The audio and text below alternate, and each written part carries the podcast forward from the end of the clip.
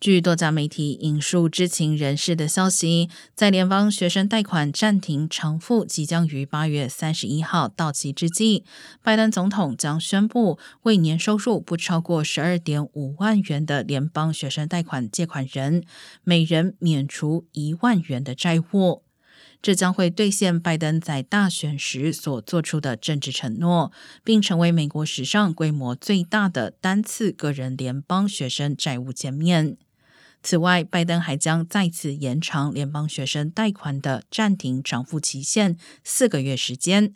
这也是自二零二零年三月以来政府累计第六次延期暂停偿付。